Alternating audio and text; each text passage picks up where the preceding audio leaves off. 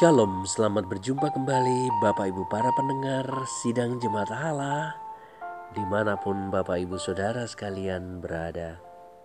Saya percaya Bapak Ibu Saudara sekalian dalam kondisi yang sehat Diberkati oleh Tuhan Dipelihara dalam segala kebaikan Serta kemurahan Tuhan. Kita akan segera mendengarkan renungan firman Tuhan Manna from Heaven dengan judul Taat dalam Pencobaan. Teks kita terambil dalam Yakobus pasal 1 ayat yang ke-12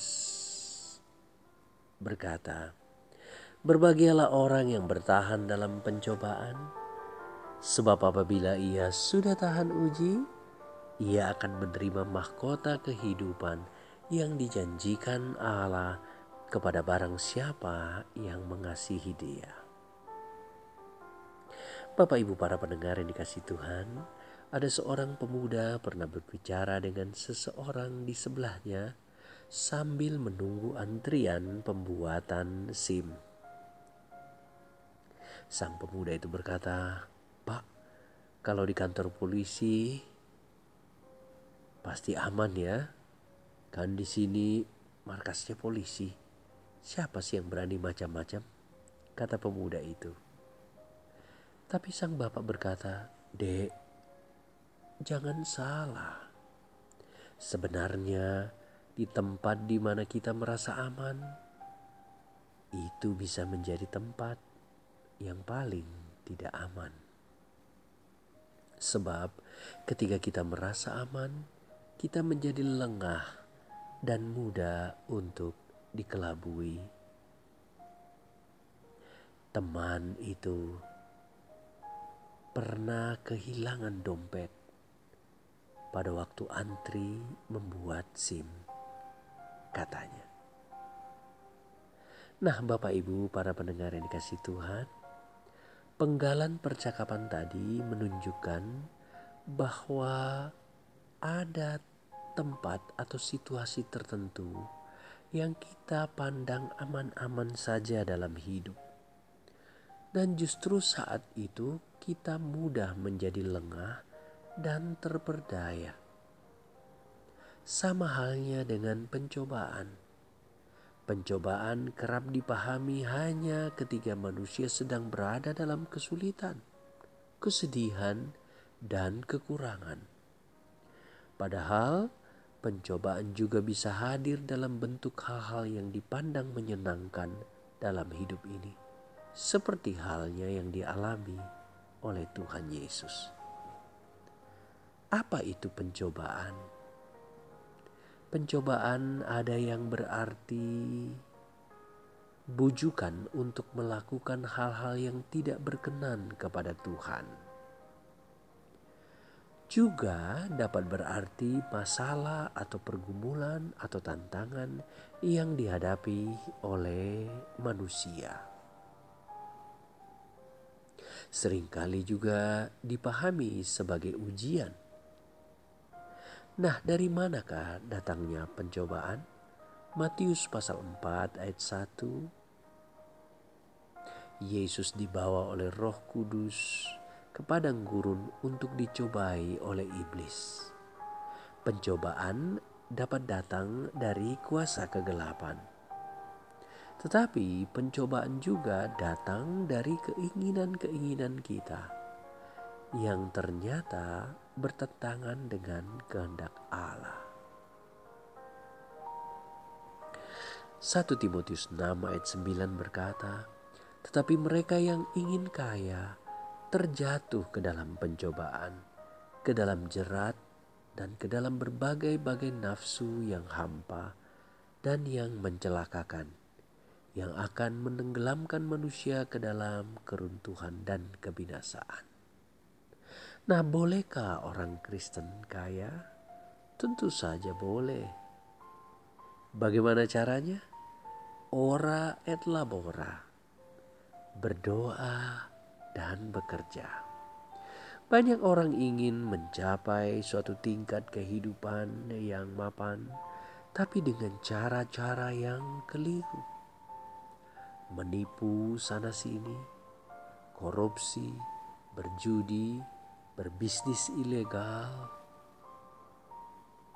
Kalau di kemudian hari mereka mengalami masalah-masalah itu, tentu bukan karena Tuhan. Satu-satunya solusi adalah mari bertobat, datang pada Tuhan, dan menjauhi hal-hal yang tidak berkenan kepadanya. Kita juga melihat pencobaan dalam kisah Ayub.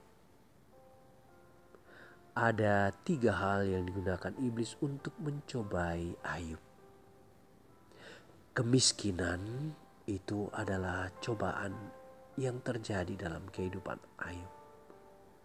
Penyakit itu aja juga cobaan yang dikerjakan oleh kuasa kegelapan dalam kehidupan Ayub.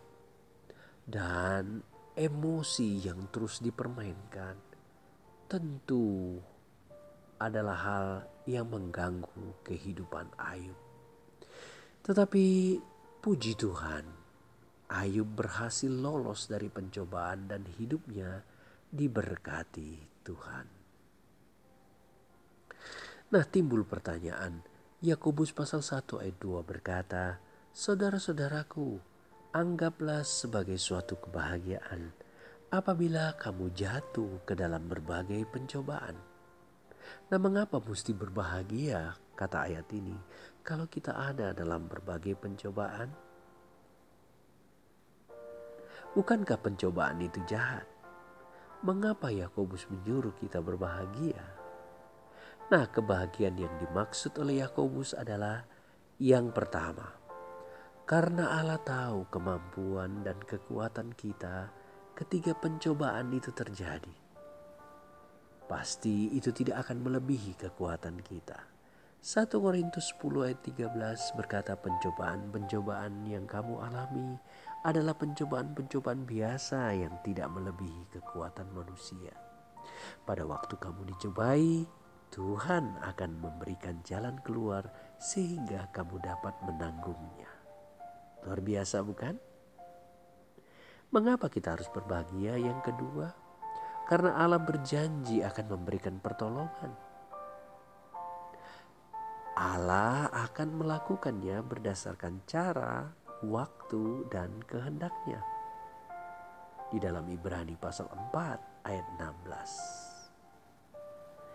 Selanjutnya yang ketiga, mengapa kita mesti berbahagia ketika menghadapi pencobaan? Karena ada berkat ketika kita menang dalam pencobaan. Allah memberikan kemenangan bagi kita. Roma 8 ayat 37 berkata, tetapi dalam semuanya itu kita lebih daripada orang-orang yang menang oleh dia yang telah mengasihi kita. Jadi kalau kita sedang dalam pencobaan, baiklah pencobaan itu bukan karena keinginan kita terhadap dosa. Tetapi kalaupun itu diizinkan Tuhan melalui kuasa kegelapan, melalui tantangan dan masalah kehidupan kita, ingatlah Allah memberikan kita kekuatan untuk menanggungnya. Allah berjanji menolong kita. Dan selanjutnya Allah menjadikan kita pemenang dalam melewatinya. Tuhan Yesus memberkati kita Bapak Ibu Saudara sidang jemaat Allah di mana pun Bapak Ibu Saudara sekalian berada. Immanuel